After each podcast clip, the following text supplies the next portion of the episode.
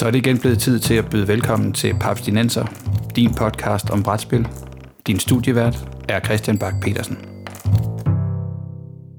Hjertelig velkommen til Papstinenser, den asymmetriske danske podcast, dedikeret udelukkende til brætspil og moderne kortspil.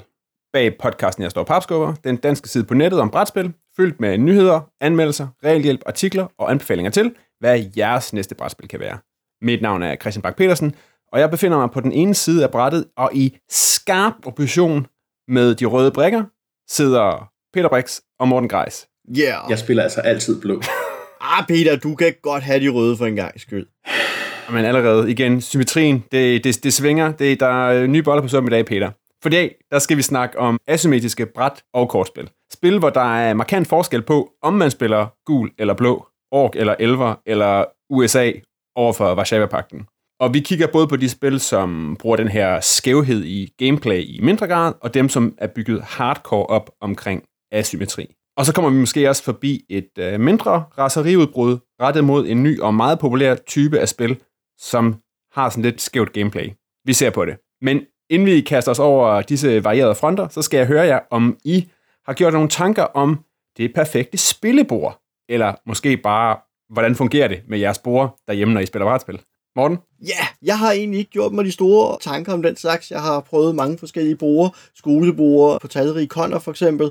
Så jeg tror egentlig, at jeg er bare sådan ind tilbage ved, at jeg kan godt lide at have en stor rummiplade, godt belyst, eventuelt en filtdug på, og så kan man altid drømme om sådan en eller anden form for kopholder eller lignende til at bære de der sådan obligatoriske forsyninger, som altid står lidt i vejen, ikke? Altså skålen med chips og skålen med chokolade og ting og sager, ikke? Hvad man nu lige har valgt at sætte på. De står altid lidt i vejen, når man også lige skal have en kande vand og nogle glas og en kande kaffe og nogle kopper og så videre. Så kopholder. Kopholder er det, du ønsker dig. Tror jeg bare, at simpelthen, jeps. Hvad med dig, Peter? Har du en drøm eller set et bord ude i universet, som du tænker, det der, hvis jeg nu havde en kæmpestor stue og uendelige midler, så skulle det være det? Ja, det er et godt spørgsmål. I gamle dage ville jeg have sagt helt sikkert, der gik en sådan, og hvad de ellers hed, kom frem med deres borde, hvor man kunne fjerne pladerne i toppen, og så var der nedsænket med filt, der var lys i siden, og højtalere, kopholder, og glasholder, og terningbakker, altså noget ude langs siden på bordet. Mega tæt på det. Altså, det var bare det fedeste i verden. Så flyttede jeg en større lejlighed og fik et bord kun til brætspil, og så er det ligesom ikke så stort et problem, man skal spise mad på det samme bord. Du har simpelthen allerede et bord kun til brætspil? Det har, og det er bare sådan et IKEA-bord. Det hedder Bjursta. Der kan være plads til 12-13 mennesker rundt om det, og det kan have et spil, et klips, alle folk. Jeg har ikke brug for andet. Kopholder kunne virkelig være godt. Okay. Dagens ord er kopholder. Jamen, altså, og det er bare den der med, altså, hvis koppen lige sådan står 5 cm under bordpladen, så hvis man vælter det, så falder det ikke ind på bordet, og glas står altid i vejen. Mm. Og der er altid en eller anden, som der lige skal række hånden ud efter noget, og så et glas, der sådan tipper lidt. Måske ikke vælter, men alle overlever det der. Så jeg løftede mit glas og satte det ned. Det her er god radio. Ja. Men det skaber jo bare et ekstra element af drama, Peter, ikke? Altså, det er ikke kun et spørgsmål, kan du nå at vinde spillet, det her, ikke? Kan spillet nå at overleve det her? En særlig form for legacy, mm-hmm. Behændighedslegacy. Mm-hmm. Ja. Vi laver det. Yes. Klods med jord, legacy. Copyright. Og jeg tænkte mere Panic Mansion legacy. Den copyrighter vi også. En stor, meget ustabil bakke. Hørte den, Asger og Daniel? Yep. Den er vores. Jamen, jeg tænker også, jeg har da lidt det der med, at de der specialdesignede borde, man nogle gange har siddet og kigget på og tænkt, det kunne være smart, og ja, så kunne man lige altid have pladen til Empire's Arms slået ud nede i bunden af den, og aldrig behøvede at flytte på en... Eller talisman. Præcis. Aldrig behøvede at flytte en figur eller en shit. Men jeg har sådan lidt, det er næsten altid ligner det sådan nogen, der burde stå på sådan et engelsk professorbibliotek, ikke med godt tykt guldtæppe og træ på væggene. Why yes? Det passer måske ikke lige ind i vores stue, sådan, hvis jeg spørger min kone i hvert fald. Ellers så er jeg også vildt godt tilfreds med den grønne filtdue, som Morten nævnede. Det løfter det lige. Men som sagt, så skal vi i dag ellers snakke asymmetri. Og ideen til den her episode, den kom faktisk fra en lytter, Simon, der havde kigget ned over sin samling og spottet, at de asymmetriske spil var rigtig godt repræsenteret blandt hans favoritter, hvor Star Wars Rebellion var et af dem, der sådan var højt op på hans favoritliste. Tak for det indspark, Simon. Skal vi så ikke lige starte med at kridte banen lidt op? Fordi Morten, hvordan vil du definere asymmetri, når det kommer til bræt- og kortspil? Det vil jeg definere ud fra en grad af forskellighed. Og hvad skal vi sige, hvis vi starter ved et spil som skak for eksempel. Skak, der er, ja, vi har jo samme opsætning, vi har samme bræk og så videre, så det eneste, der, hvad skal jeg sige, der gør de to hære, eller hvad skal jeg sige, de to ting forskellige er, det er den, der starter spillet. Så det vil sige, der har vi noget, som er så omtrent så symmetrisk, som det kan være. Og herfra kan vi så grænse ud til at finde stadig større og større forskel. Det vil sige, at hvis vi nu går til Warhammer Fantasy for eksempel, jamen så kan du spille Imperial Guards, og jeg kan spille Chaos Mariner. Så det vil sige, at vi spiller efter samme regler. Vi spiller på samme bræt og på samme måde, men vi har væsentligt forskellige tropper nu. Fordi dine hære, eller dine tropper, dine kampvogne osv., agerer væsentligt forskelligt fra mine, men vi spiller ud fra samme regler. Og det kan man så strække videre til for eksempel et spil som det nyligt afdøde Android Netrunner, hvor vi nu ikke, hvad skal jeg sige, hvor vi spiller med hver vores sæt kort, men vi spiller dem også på forskellige måder. Det vil sige, du står som det her mega corporation, og du lægger dine kort ned med bagsiden opad, hvor du lægger dine planer og dine fælder osv., og så sidder jeg som hackeren over for dig med et helt andet sæt kort, og nu prøver at bygge min lille hackervirksomhed op, og trænge gennem dine forsvarsværker og finde de ting, du har af værdi. Så det vil sige, nu spiller vi spiller ved samme bord og så videre, men vi spiller med hver vores sæt kort, og vi spiller med noget, der fungerer væsentligt forskelligt. Jeg har nogle gange jeg sad lige inden vi skulle optage den episode, der sad jeg nemlig og kiggede ned over sådan lister over top 10 over asymmetriske spil, og der stussede jeg sådan lidt, der faldt jeg for eksempel over, at inde på Dice Tower, der havde hæderkronet Tom Vassel, han havde et spil som Small World på, som værende et asymmetrisk spil. Hvad, Peter? Synes du, Small World tæller som asymmetrisk? Nej, det synes jeg ikke. Et eller andet sted, så føler jeg måske, at Small World er... Altså, alle har de samme vilkår på en eller anden måde.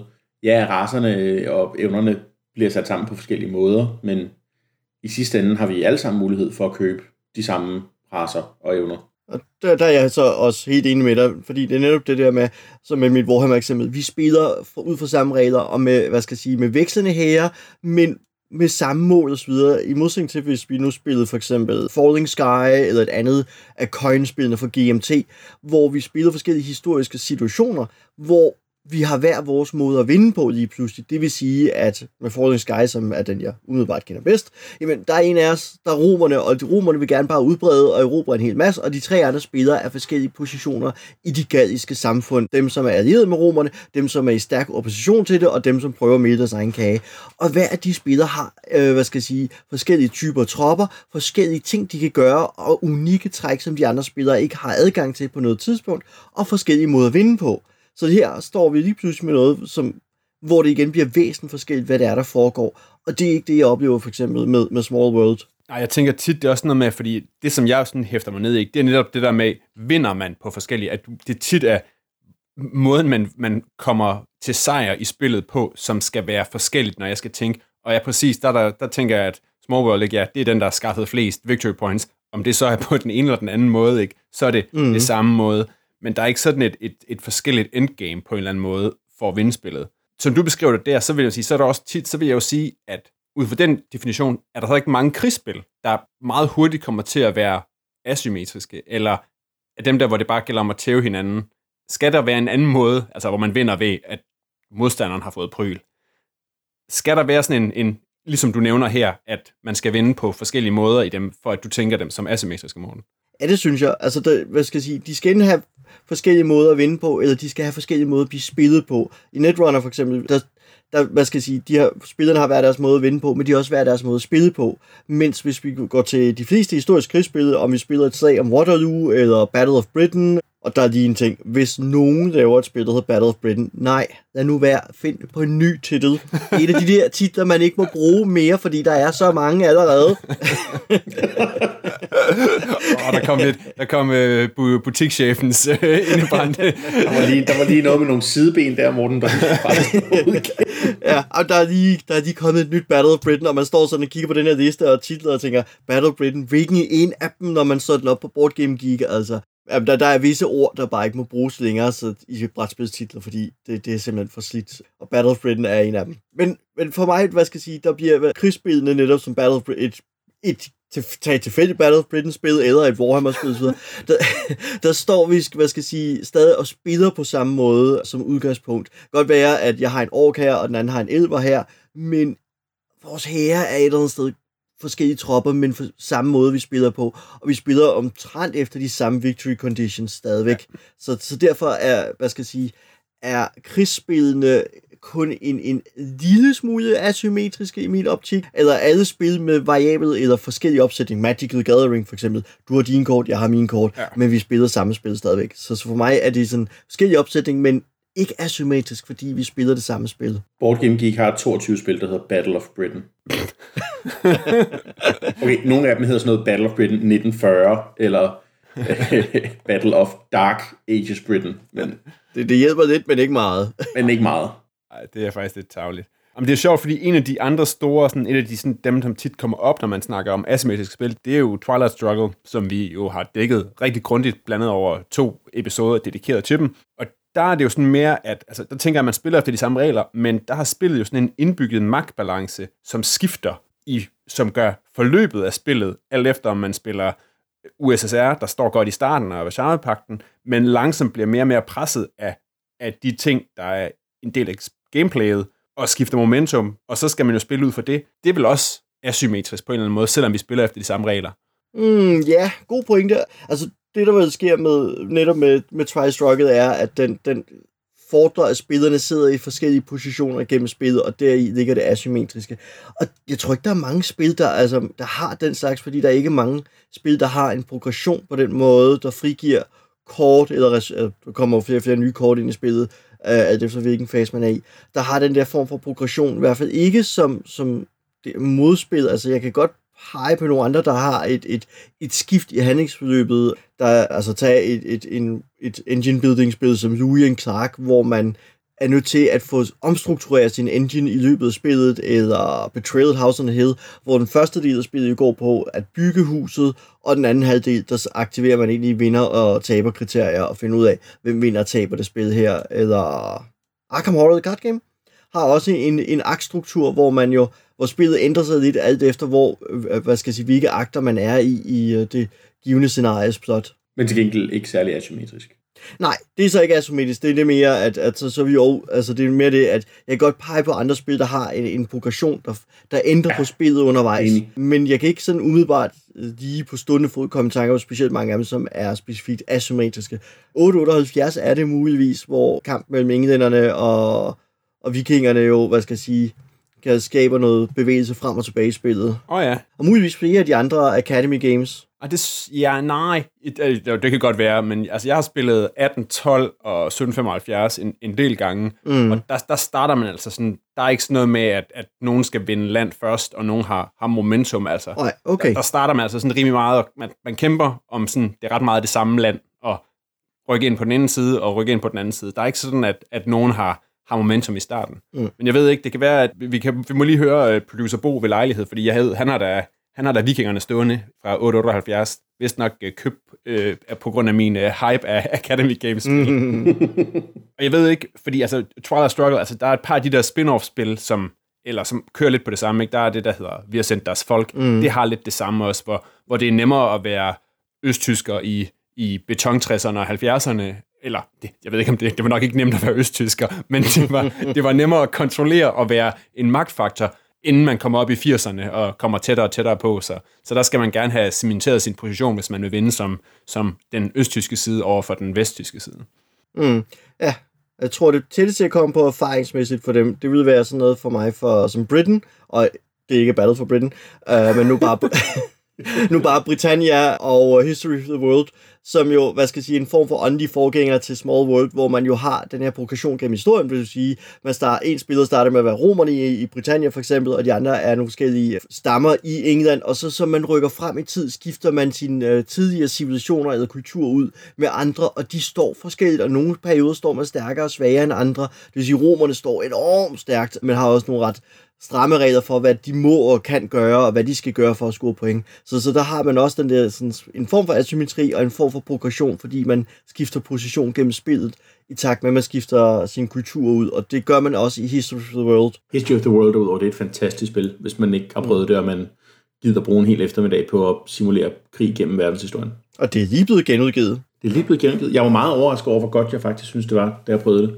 Jeg havde sådan op i mit hoved sat mig frem til, at nu skulle jeg spille Risk, og det er så meget bedre. Ja, selvom det et eller andet sted ligner. Det ligner, men det er bedre. Meget bedre. Vi skal snart have snakket noget mere krigsspil-episoder, og nogle lidt tungere nogen, så hermed noteret History of the World, nyligt genudgivet. Så kan vi også komme ind på et af de asymmetriske spil, de få asymmetriske spil, jeg har stående, Dos de Mayo. Mm-hmm. Ja, præcis, fordi den er også, det er fedt, du nævner det, Peter, fordi det er en af dem, som jeg har set nævnt et par gange også, som, så vidt jeg husker, også var på Vassels liste. Mm. Og der kan vi måske være mere enige med ham, end med at Small World er det. Kan du ikke lige fortælle lidt om det? Jo, Dos de Mayo er et, nu sagde jeg, at vi kunne komme ind på det krigsspil-episoden, det handler teknisk set om krig, er lidt abstrakt i det. Lidt abstrakt, kan man godt sige. Det handler om, at Frankrig invaderede Madrid i den 2. maj i 1808, tror jeg. Don't quote me on that. 2. maj i hvert fald, der er navnet. Og franskmændene kommer med den her kæmpe store hær ind for at invadere byen, og spanjolerne står med deres meget få folk og prøver ligesom på at holde franskmændene ude. Så man har det her spil, hvor at den ene side, som er franskmændene, har 30 tropper, og den anden side har 10 tropper, og man sådan prøver på at udmanøvrere hinanden. Og man tænker, 3 gange så mange folk, det må være rimelig nemt at vinde. Men nej, for man skal faktisk opnå ret mange ting for at vinde. Så man skal både udradere alle spanjolerne, og man skal stå på alle vejene ud af byen, og man må ikke have mistet mere end 4 af sine tropper selv. Ja, det er faktisk rigtig svært at vinde, som franskmænd, sværere end man skulle tro. Også fordi, at man går ind i det med den der, haha, nu kommer jeg, se mig, jeg kan alt muligt, og det kan man ikke nødvendigvis. Rigtig, rigtig skønt spil. Det minder mig om Stronghold, når du bringer det på banen, som jo også er en fin asymmetrisk størrelse. En spiller sidder inde i en borg, den anden spiller sidder uden for en borg. Og der går det jo sådan op, at den ene er belejren, og han har en form for tidsting, hvor alle hans actions koster tid. Han vælger selv, hvor mange actions han vil tage, mere eller mindre, og de veksles alle sammen til nogle tidsmarkører, han giver til forsvaren, som derefter bruger de tidsmarkører til at bygge sit forsvar op med. Det vil sige, jo mere tid du bruger på at bygge belejringstårne og rambukke og manøvrere dine tropper på plads, desto flere tidscounters giver du til mig til at bygge forsvar op, styrke min mure, få mine tropper på plads. Så det er også en ret sjov asymmetrisk størrelse, fordi de to spillere spiller igen meget forskelligt, og den ene spillers træk former rammer det for den anden spiller. Og hvor lang tid tager det? Fordi dengang, da Peter nævner Dos de Mayo, så sad jeg nemlig og tænkte, det er sådan, det er igen det der, sådan et kort hurtigt spil. Det kan spilles på en halv time, kan det ikke? Jo. Der tænker jeg, at der kan asymmetrien også godt være sådan en virkelig positiv ting i det, at man kan vende bøtten. Man kan godt nå 2 spil, så man kan tage en runde på den ene side, og en runde på den anden side, og så har man faktisk fået 2 spilleoplevelser i en på en eller anden måde. Og der er også der lege med noget taktik på den måde. Der tænker jeg også et spil, som hedder det Mr. Jack, hvor man skal lure Jack the Ripper, og den ene er politimanden, og den anden skal forsøge at kamuflere dem i Whitechapels skumle gader. Mm-hmm. Mm-hmm. Eller et af mine egne tospilsfavoritter, som hedder King and Assassin, hvor ham, der spiller kongen, skal forsøge med sine bodyguards at slippe levende igennem byen, og eventuelt få uskadeliggjort de snigmordere, der gemmer sig blandt beboerne, og samtidig så skal den anden spiller, han skal styre de her byboere, hvoraf han har gemt 3 snigmordere blandt dem, og så skal man sådan, altså kongen skal forsøge at komme igennem, uden at blive slagtet, og der er forskellige måder at rykke på, og der er forskellige måder at gøre det ene og det andet på. Det er virkelig 2 helt forskellige spil, om man sidder på den ene side eller den anden side. Og der tænker jeg også, at det er netop det der med, at man kan få 2 oplevelser i et. Ja, fordi det er jo ikke noget, som Twilight Struggle eller Stronghold rigtig tillader. Det er, at man lige tager 2 hurtige spilletræk. Der skal du over og spille King and Assassin til, og Mr. Jack, for netop at få den der lidt mere fyldige oplevelse. Og hvis nogen nogensinde har lyst til at vinde spil over mig, så kan vi bare spille Mr. Jack. Hold kæft, jeg er dårlig til det. Jamen, sådan i en helt ekstrem grad. Jeg har ikke præsteret ved at bare være tæt på at vinde det. Kan du ikke bare spille det sådan lidt omdom-nom-style, hvor du bare tager tilfældige træk og...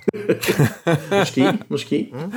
Og det er sjovt, jeg har fået læsterlige klø, men jeg ved ikke, jeg synes, alle de gange, jeg har spillet det, der har jeg skulle være Jack the Ripper, og det er jeg altså bare ikke særlig god til at gemme mine morder derude blandt Londons gustne 1800-tals beboere. Men det er jo også nogle gange det, altså man tænker, at sådan nogle, asymmetriske spil, de kan vel også nogle gange være en ekstra designudfordring, fordi man skal jo sikre sig, at det i hvert fald, altså gameplayet er ikke ens, men det skal jo gerne være sådan nogenlunde rimeligt, så det ikke altid er sjovest at spille Mr. Jack, eller ikke altid er sjovest at være kongen i King and Assassin. Det er jo sådan en designudfordring, tænker jeg. Tror jeg, du er ret i. Ja, jeg forestiller mig også, der skal en del test til netop at få udlignet sådan to fronter. Og ellers så tænker man, ellers gør man jo som i Space Hulk, hvor man siger, at nogle scenarier er bare svære at vinde fra den ene side end den anden side. Intro-scenariet i Space Hulk for eksempel, som er rigtig svært for Terminator-spilleren. Så kan man lære det. Så ja, jeg tror, der skal en del test til sådan noget. Jeg tænker også sådan et spil som et af dem, som... Ja, faktisk et spil, jeg lige har skaffet, som jo ellers er min total favoritdesigner, Martin Wallace. Mm-hmm. Så er det nu, du skal drikke, Thijs. Jeg tror ikke, vi har lagt drukreglerne op endnu. Det må vi lige gøre. Bo, lav grafik til drukreglerne. Papstinenser, drukreglerne. Det dukker op. Bare vent. Men Few Acres of Snow, som er jo sådan et asymmetrisk krigsspil, som handler om englænderne og franskmændenes kamp i USA hen over ret lang tid. Og der var det jo, at det er jo netop bygget op præcis, som du siger, som du nævnte før med, Academy Games-spillene, at det her, det er faktisk asymmetrisk. Og så var det jo, at folk de ledte lidt, og nogle folk, der spillede det rigtig mange gange, og så pludselig fandt de ud af, at hvis man havde den her særlige taktik, så vandt den ene side altid. Det har jo endda fået sit eget navn. Det er The Halifax Hammer. Hvis man spiller den taktik, som englænderne mener jeg, så vinder man. Det er jo grusomt skidt spildesign, på en eller anden måde. I hvert fald uheldigt design. Ja. Ja. Og man kan jo bare lade med at spille med det, ikke? Og man kan sagtens, altså det er stadigvæk et højt rated og tror jeg har ikke fået det prøvet endnu, men virkelig, virkelig godt spil, som jeg måske på ønske skal spille sammen med Danas far. Du siger bare til. Uh-huh. Men det er sådan lidt ærgerligt, ikke? Altså der er et eller andet, der er kikset i vægtningen af de to sider, eller kiggen på kortet, eller something, som bare er ekstra vigtigt på en eller anden måde.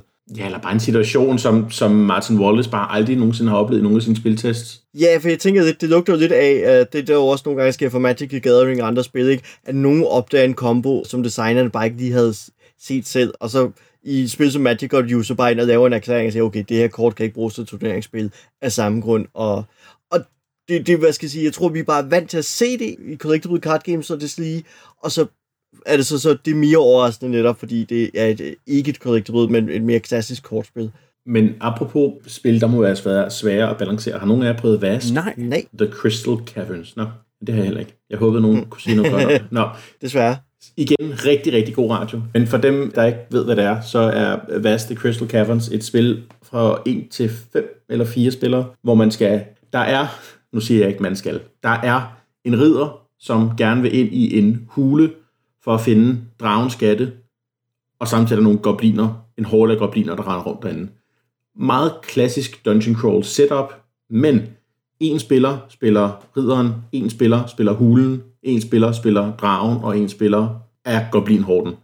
Og de har helt forskellige regler, og helt forskellige mål. Det lyder sjovt. Så hulen vil gerne kollapse, når der er allerflest folk, der kan tage skade, og ridderen vil gerne ud med så meget guld som muligt, og så videre. Og jeg er dybt forelsket i konceptet, og har ikke fået det prøvet endnu, og det går mig meget på. Det lyder... Kan du ikke stadig nå at hoppe på Kickstarteren for 2'eren nu her, hvor der kører med et hjemsøgt hus i stedet for? Du kan godt lide hjemsøgte hus, Peter. Altså, jeg ved, du kan også godt lide dungeons, det ved jeg også. Men det kan være... Ja, jeg kan også rigtig godt lide hjemsøgte hus. Okay, ja, præcis. For det kan være, vi lige til sidst skal runde af med nogle af de spil, som jo faktisk er meget sådan klassisk asymmetriske på den der helt old school HeroQuest-façon, hvor en spiller styrer monster, dungeon, hule, hele pakken, og de andre spillere skal battle ham eller hende og brættet med deres helte.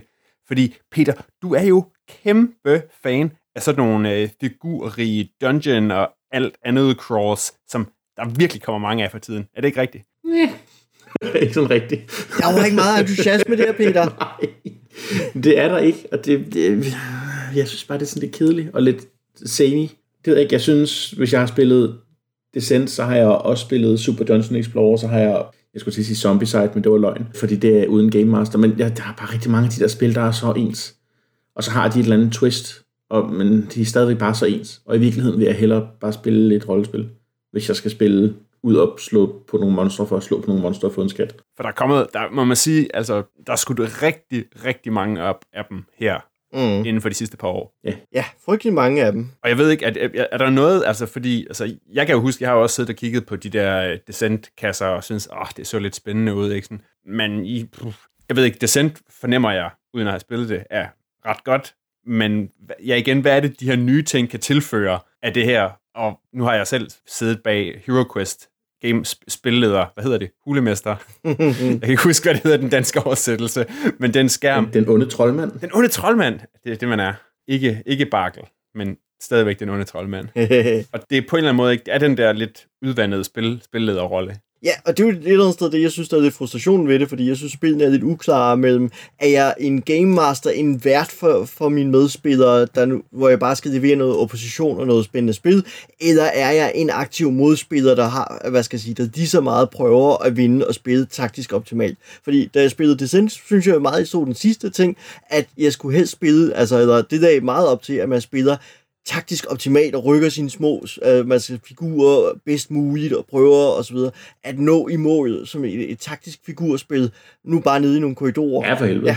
Mens jeg synes, at HeroQuest, for eksempel, da jeg spillede det, var sådan lidt, den onde troldmand var det egentlig bedre, hvis jeg sådan skabte lidt stemning og så videre, ikke prøvede at, hvad skal jeg sige, igen taktisk manøvrere rundt, fordi så eliminerede jeg virkelig bare mine spilleres helte alt for nemt. Ja. Men jeg virkelig mere fungerede som en game master, der leverede underholdning til spillerne. Og jeg synes, at de der spil er irriterer mig for den, at de er sådan lidt uklare, og en række af dem ikke er særlig veldesignet, når det gælder at spille lige på og hårdt, men at den ene spiller skal virkelig spille lidt altså game mastery, i stedet for ikke altså være en vært for de andre spillere at spille. Ja, der ryger, der vil sige, der er netop, at der er også en asymmetri i fornøjelsen eller oplevelsen af at spille, ikke? Fordi man på en eller anden måde får amputeret sin brætspils. Nu er vi også kamp for at vinde lyst lidt. Mm. Fordi jeg er helt med dig i forhold til HeroQuest. Altså, nu er det også 100 år siden.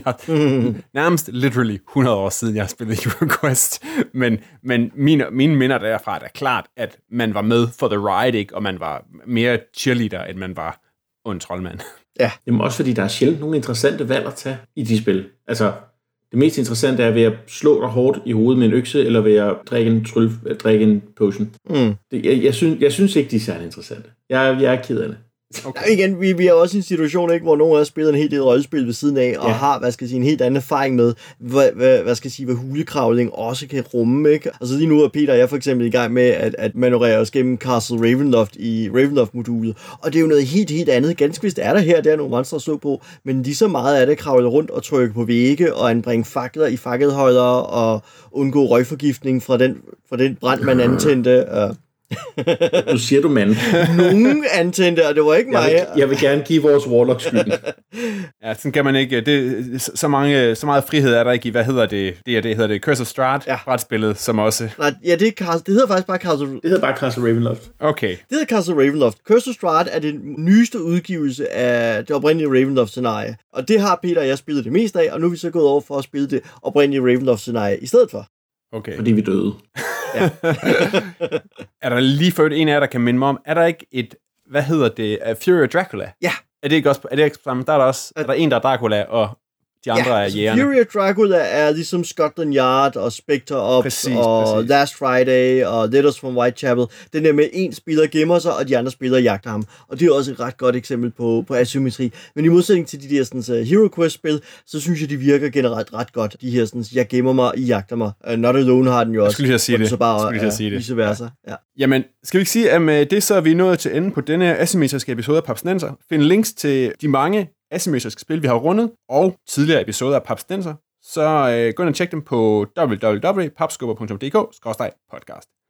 Del også meget gerne jeres oplevelser og tanker omkring asymmetriske spil med os på Facebook. Hvad holder, og hvad vakler, når spillepladen tipper? Det må også meget gerne sendes sammen med anden feedback og forslag til episoder til papstinenser@papskubber.dk. Og I må også gerne gå ind og skælde ud på Peter, hvis han nu har trådt jeres yndlings dungeon crawler over tæerne. Det var alt for denne gang. Sammen med mig på gyngende grund var Peter Brix og Morten Greis. Papstinenser er produceret af Bo Jørgensen og Christian Beckmann. Jeg hedder Christian Bakke-Petersen, og på vegne af Papstinenser siger jeg tak for denne gang.